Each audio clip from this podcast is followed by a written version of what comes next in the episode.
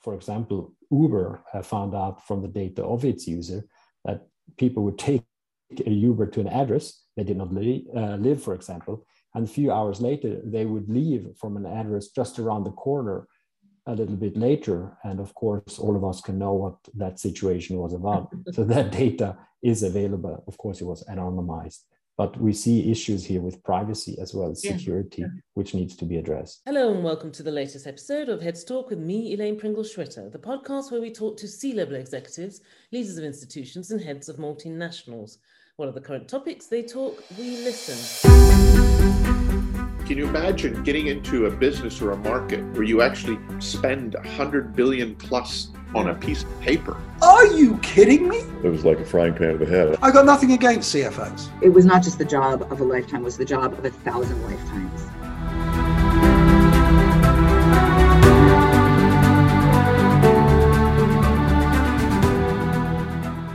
My guest today's passion has led him to be on this series of Heads Talk.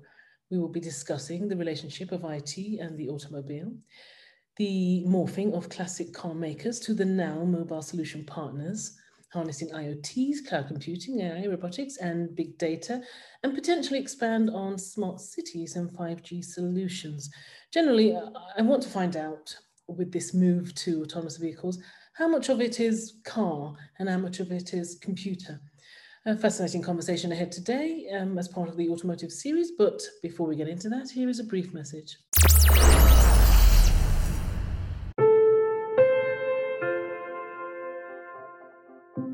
This episode is sponsored by Axia. Axia is the leading private cloud platform in the Atlassian and Mattermost ecosystem, combining intelligent solutions with security and control. Axia's clients profit from digitalization and automation of critical business processes in a cloud and hybrid architecture. 150 staff provide migration, engineering, and support services to over 200 leading organizations in 32 countries. Heads Talk podcast with your host Elaine Pringle Schwitter. Marcus Bergagaard recently joined Infosys Consulting as principal in the talent and organization practice in Zurich, where he consults and leads agile transformations for their clients. Prior to this, Marcus worked on a consultative basis for the life science organization Roche Diagnostics. In his career, he has always been in the space between business and IT, with a role as project manager, predominantly in the ICT industry with corporations like Swisscom and Sunrise, but also in the financial sector with Nomura, Man Investments, and Julius Baer. With this episode, I want to concentrate on Marcus's passion for innovative mobile solutions, mobile communications, its application and service, and all things digital. Marcus has a Bachelor of Science in Marketing and Business IT, as well as being a member of a number of prestigious organizations to include Swiss ICT and Swedish Swiss Chambers of Commerce. Please note, listeners, Marcus will be talking on his own behalf and not that of Infosys. So let's talk to Marcus now. Welcome to Heads Talk, Marcus. Many thanks for being with us today. Thank you, Elaine, for having me. It's my pleasure. Excellent. Um, okay, Let's get started with this. This was a post you wrote about classic car makers becoming mobile solution partners. Interesting. Uh, what do you mean by this? And please elaborate on any findings you may have. Yes, exactly. We have seen uh, a disruption as well in the car market, of course, being led by Tesla, who came out with a little roadster a few years ago, over mm-hmm. a decade ago, uh, based on the Lotus Elise, where they basically built an electric car and from that time on you know how the classical car makers really have been um, doing catch up with tesla to try and with their own ideas of how an electric car or the future of cars should be. So we see a lot of uh, things happening now in the classical car market where mm-hmm. they are trying to um, also catch up with tesla and making their own success stories. All right. Okay. Um, i mentioned this as a question in the introduction but for my listeners, am I right in saying that cars are becoming computers on wheels, and, and this is this a good thing? Yes, you're right to say that that actually cars are becoming uh, computers on wheels. So we see nowadays there are over 100 different applications inside of cars, different chipsets. Mm-hmm. That's incredibly uh, um, numerous in uh, today's cars, and you have seen that with the problems of getting chips in the market nowadays that actually we see a, a big delay in cars being able to deliver. I had a mm-hmm. friend, for example, who wanted to order an Audi e-tron, and he has a waiting time of 14 months hmm. until he can actually the car on his car lot. So yes, the cars are becoming more like computers and acting like computers as well. Mm. Let's continue with this conversation and, and focus or even celebrate the, the innovations here. What are you seeing with the use of IoTs within the automotive sector that excites you? Perhaps if you could give my listeners a use case mentioned in, in one of your posts or articles. Yeah, so what we're seeing here, IoT basically is the Internet of Things, or as it used to be called, machine to machine communications. Many of us actually remember still the vending machines having those SIM mm-hmm. cards ordering uh, new cans of Coke when that ran out. So what we're actually seeing today is that the cars are actually driving IoT devices.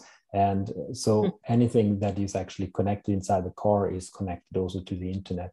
And for example, connecting the car over IT to an app gives most cars also remote access. So, for example, I can check the charge stage uh, status and other statistics of my electric car and mm-hmm. start and stop the charging or set the temperature over the app.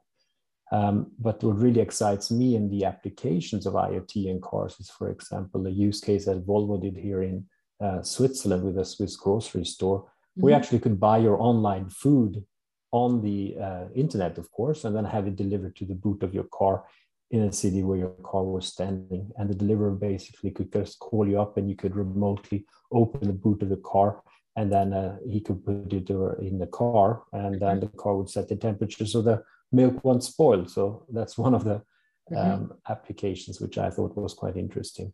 Mm-hmm. That's good. And um, still with the the post or the article that you wrote, you mentioned something. I just think it would, uh, it would be great if you sort of talk to my listeners about this. Something about a sort of a demonstration between Vodafone Germany and Sony Electronics. You know, the Vision S. Can you elaborate on that?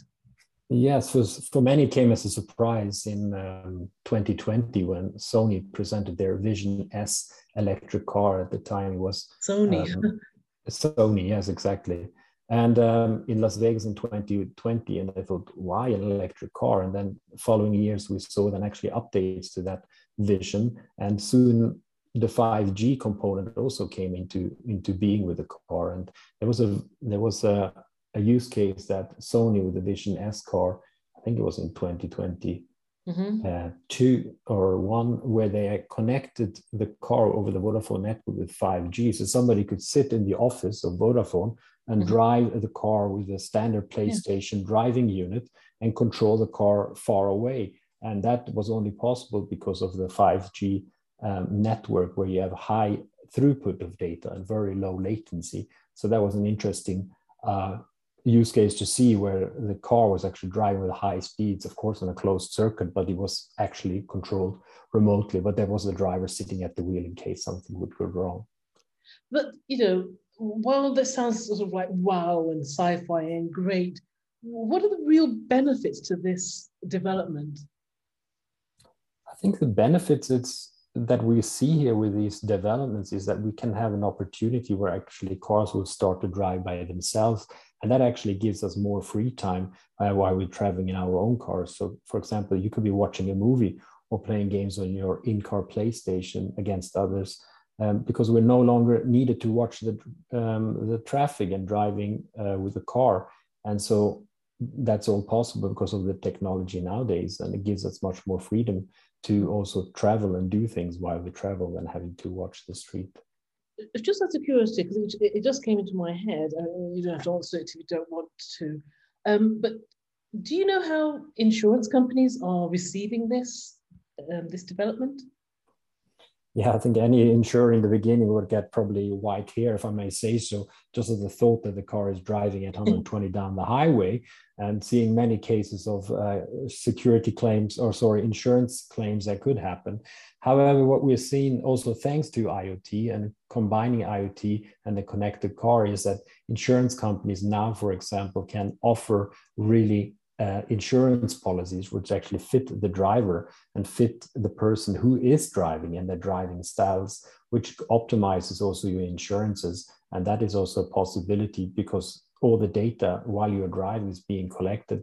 And mm-hmm. out of that, you can make anonymized data and then also create a new insurance policies, which actually could be much more economical than the ones that are right. today. So you're saying the insurance company have direct access to the data being collected in these scenarios rather than have that data given to them by the the uh, I don't know the owners of the vehicles.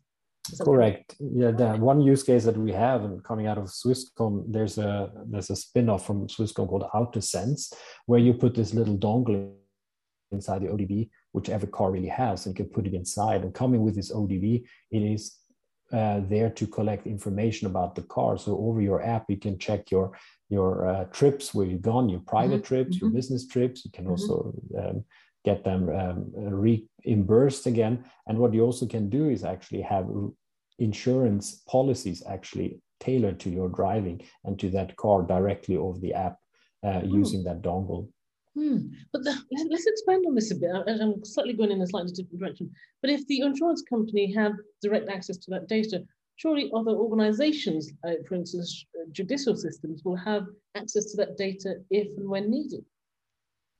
Yes, that's correct. Of course, that is possible. However, that does already happen today. I was actually just speaking with a friend of mine who's in the Zurich uh, police, and we talked about accidents and so on. And nowadays, when accidents do happen, the police do access the car um, uh, data uh, to see exactly what happened in the last few seconds or minutes mm-hmm. of driving. So that possibility already exists today, where the judicial um, services actually have the opportunity to analyze the cars. Because coming back to our questions from the beginning yes cars are becoming more like uh, computers on wheels and they keep um, collecting a lot of data. Now i don't remember how many gigabyte per day they collect That's quite a few uh, amount of data that actually the car is collecting while you're driving or while it's standing. All right. Okay. Now, and let's look at the opposite to that. We talked about the innovative technology and some of the things to look out for and the developments. So, what are some of the issues you are seeing here and some of the solutions being deployed, if at all, or if they can deploy solutions to some of these issues? I think one of the issues that I'm actually seeing, which are uh, true for other applications as well, um, for example, issues of the aspect of increased need for security of the IT systems, as much as could be collected by a third party, or again, somebody, for example, could hack your car as the IoT gateway is accessing a moving car. So, what we need to see also here in development, like in other applications, is to have security by design, where we have to include the development of any system uh, more than ever. But also, of course, the privacy by design, excuse me, is an essential as much can be gleaned from the data that is being collected by the users for example, how much you're driving, where you're driving to, how fast you're driving, the driving style and the patterns uh, that can be made out of that. For example, Uber uh, found out from the data of its user that people would take a Uber to an address they did not li- uh, live, for example, and a few hours later they would leave from an address just around the corner a little bit later. And of course, all of us can know what that situation was about. so that data is available. Of course, it was anonymized, but we see issues here with privacy as well as security, yeah. which needs to be addressed. Yes, okay. Uh, yes, I can see problems there.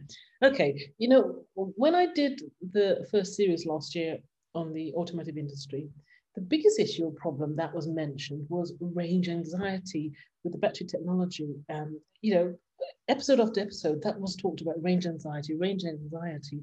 A year has passed. Um, what's the new developments that have eased such range anxiety for consumers at least? I guess one of the range anxieties that actually has eased is that the batteries have become much larger and also tighter in the way that the, the chemicals inside the batteries have been mixed. So, for example, the maximum range of a Tesla is currently in the 2020 version such as the Model S long range, in, having a, a 95 kilowatt battery, and it's tooting a maximum range of about 650 kilometers. It's about 405 miles uh, as such on a car that you can buy today. But the next generation of cars, or the next series, for example, the Lucid Air, which is seen a bit as, or is actually a competitor of Tesla in the luxury market, has uh, a range already today of 837 um, kilometers that you can actually drive, and that's going to be happening and being launched in another 12 months that we will see in the market. Mhm. But also, what has eased the range of anxiety is also the number of charging stations that are available today in Europe. Mhm. Um, so, for example, along the highways of Germany and Switzerland, where most petrol stations as such has also have charging infrastructure today. So, but also food for uh, fast food change uh, Mhm. chains, excuse me, or shopping centers, they are providing much more charging points for customers because after all, you're there, the car is parked, so it's a great opportunity to see uh, your car being charged while you're doing other errands, for example, shopping or eating or going to the cinema. All right, and and also uh, when I spoke to um, guests last year, we, we talked about sort of futuristic stuff and new developments.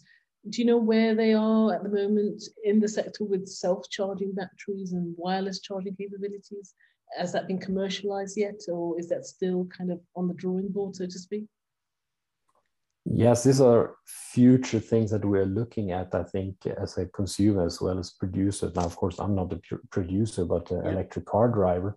And there have been some um, opportunities or um, at least innovation projects where you have batteries or you have cables inside the street, for example. So while you're driving, you have an induction while driving and charging the car while you're driving. Now that's pretty a big and cumbersome way to charge your car, I think. But another uh, opportunity, for example, induction charging is that you have a, a, a plate under your car. So instead of plugging in and so on, you're just driving your car over that plate and and under your car there's an induction plate as well so you can charge your car. But that form of charging is a bit uh, slower than others uh, so i don't see unless there's more technological breakthrough that that is really Mm. going to take off. Otherwise that uh, that would have been happen today.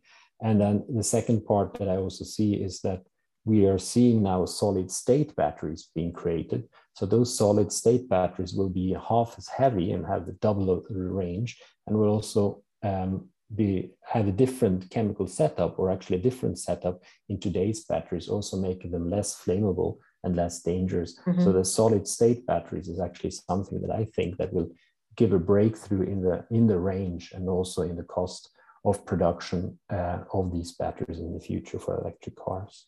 All right, okay. All right, so, so I've told you um, in last year's series what was always the big, big topic or the, the common theme. What would you say is the biggest issue today, or even just this year going forward, with, um, uh, let's just say, electric vehicles, since we're talking about that?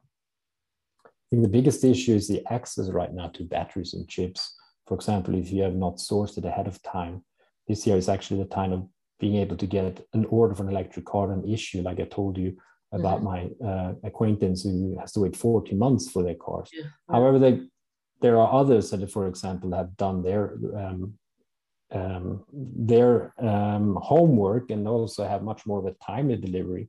For example, Tesla, thanks to its sourcing of batteries and having factories in Berlin or Texas or two of them in China, they have much quicker access actually to give you the products that you need. And yesterday I was checking on the website of Tesla and I actually can order a Tesla Y and I would get it this year in November or December. Or for example, the Polestar, uh, which is the Mhm. electric version of the Volvo. Um, if I order it today, I will get the car in uh, December and January. So you basically see that these EV producers, which is their core business, have really their ducks aligned, having sourced enough Yeah. resources for their productions, uh, because that's the only thing that they produce. Yeah. And um, other companies, yeah, exactly. But other companies which have been traditional, like the Volkswagen Group, for example, there it's much uh, harder for them as well because they have, of course, still the petrol and the electric, but they're really trying to to build up their portfolio of batteries. But there's only so much batteries to go through or go around with, and that's why we're also seeing battery factories being created. For example, the Swedish Northvolt that Mhm. you maybe have seen in the northern Sweden that has been created there uh, to being able to supply the batteries much closer to the European producers. And one of the investors there is Volvo as well as Volkswagen. And I think they will also be building another Northvolt battery somewhere in, in Europe, I think in Germany, in Salzgitter, if I'm not Mhm. mistaken. So the issue today is being having access to batteries and also the chips due to the uh, logistical situation that we have in the world right now. Oh, right. Okay. Okay. That's that's interesting. Um, I read this somewhere and thought to include this in our discussion today. Um, I premise this by saying I know nothing about this other than what I've read. It, it's about Tesla's virtual power plant. Firstly, what is it? What is it all about? And what real benefits do you see here? Yes, I think first of all, it's a nifty marketing name, isn't it, by Tesla for its uh, battery to home to grid, where owners can make their own Tesla, can have their own Tesla Powerwall or house battery uh, available for the grid uh, currently in California. So where you have your solar panels, for example, on your roof, they charge the Powerwall and then makes that power available up to some amount of kilowatts uh, to the grid, but only as much that you will still have enough power uh, for your house to be powered overnight and the duration of any outage. And uh, what it actually has, it has some intelligence as well, um, where you, you, you get a notification that there will be probably uh, a situation of um, a power outage that you will get an information saying that your power will power wall, which you have registered in the grid, will be needed soon. And so then you get this uh, message that will happen. And then when it does happen, you you actually get a message that now your um, power wall is being used. Um, but there are also other virtual power plants, if you want to call it that way. Um, and that's not only connected to your battery. So, for mm-hmm. example, what we have here is that the electric car is becoming much more of uh, a movable battery which can be used for your house. And we actually talk about the so-called vehicle to the home or to the grid, so V2H or V2G or just generally V2X uh, will either power your house during the night or when the grid is is uh, too exasperated, where you actually are able then to use those power peaks or those batteries during the power peaks and, and mm-hmm. shave those peaks and um, make your car then available for the grid uh, if you logged in. Um, so, or at night, for example, uh, for your um, your house yourself. And and today, really the leader in that area has been the Nissan Leaf but also Mitsubishi with their or their Outland, PHEV, and also now the new one is Honda. Those actually the cars that actually allow that to be done today. The only thing that you actually also need is to have a, um, a, a bi-directional charging station, so that allows to charge and discharge your car. And as I said, Nissan is a pioneer in this field with its uh, zero emission initiative and, and allows any Leaf uh, Nissan as of 2013 to do that. Um, but if you look at the, the European side, uh, Volkswagen again um, is also doing that and also researching that, and will allow their ID platform electric cars um, to be able to do that as well. And they actually went so far, so they they bought a, or built an electric uh, company called Electric Life for Elli. And mm-hmm. so what they're trying to do there is to build up a portfolio of international power tariffs, wall boxes, and charging stations, as well as, of course, the IT uh, management of this uh, energy um, to be able to cater for this. So I, I predict that this will happen very soon and really take off, especially in Europe when some big car producers and a traditional European mm-hmm. a behemoth of car producers like Volkswagen will start uh, offering this. We will see a, a big um, uh, take rate also to start powering your house with your car and also seeing those uh, bidirectional charging stations coming down in price because they're quite uh, expensive. No, I was going to ask you when do you foresee this, but you, you sort of talked about predictions. Well, let's continue talking about predictions here, and let's end this episode of Heads Talk with this question asked to the guests in the series. So, so when do you think um, autonomous vehicles will be in wide use across the globe for recreational purposes? You can give us a year, and why do you think this? Um, that is, of course, uh, an issue also has to do with the um, the governments and how they are um, seeing that situation. I mean, today you can already, for example, your Tesla, if it's allowed to do that in your country, you can have your Tesla self drive itself to your office and also park itself. There's some videos about that.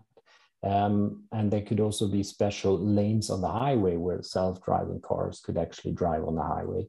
And um, I think we will just see that in the next, I think in the next five years, I think the, the self-driving car will be a fact. You um, think next five years? Yeah, within the next five years. I think. as soon as that. Okay. Yes, I I, I think must so. admit, it actually petrifies me just thinking about it, but maybe I'm just old fashioned and old IC driver. Um, but, but okay, so with, with the move to autonomous vehicles, will this bring about a sort of a different type of, I don't know, sustainability problem that we haven't even thought of?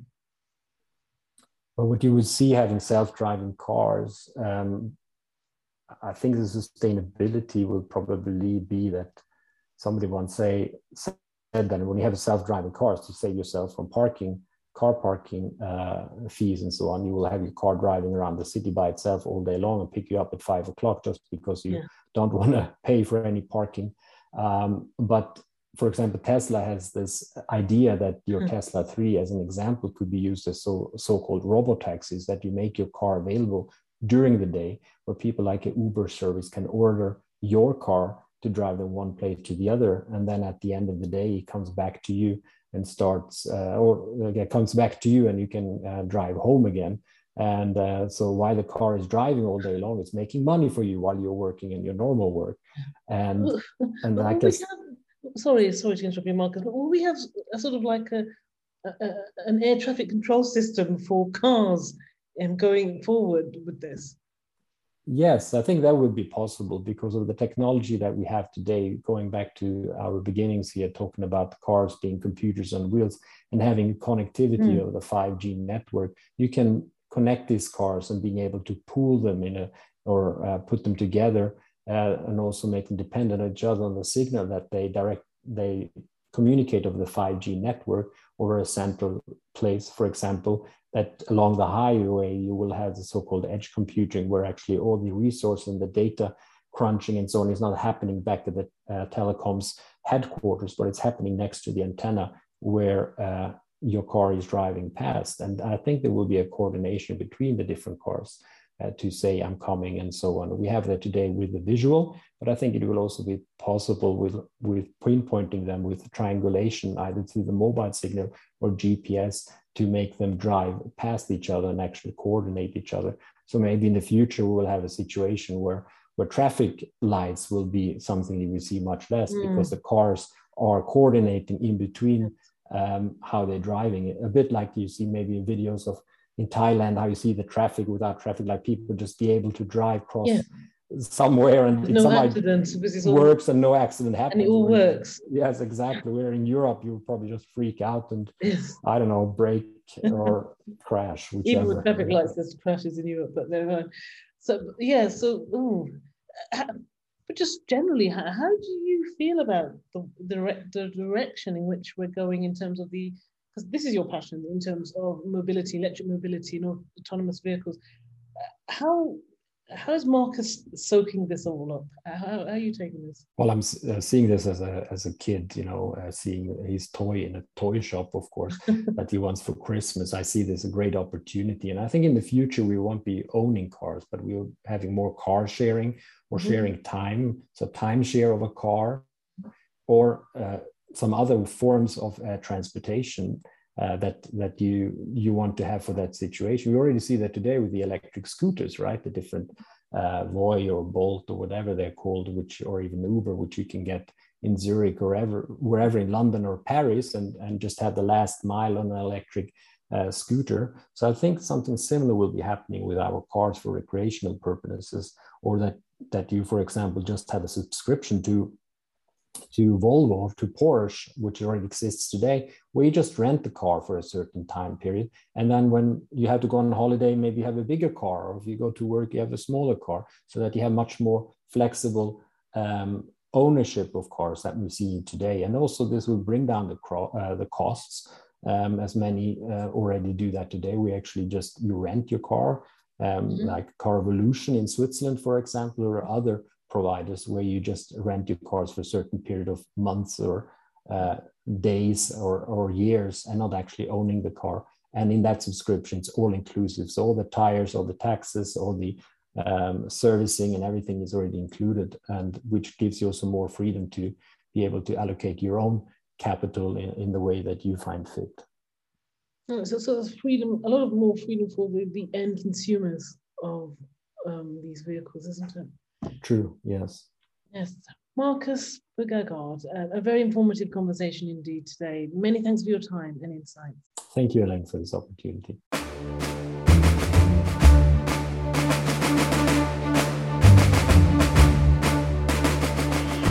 Thanks for joining me today on this episode of Heads Talk. Don't forget to subscribe to the show via my website, elainepringle.com forward slash Heads Talk, wherever you get your podcasts. Finally, I'd like to thank our sponsors, guests, and you for helping to make the show possible. Please join me next time where I'll be featuring more executives, C suite leaders, and heads of multinationals.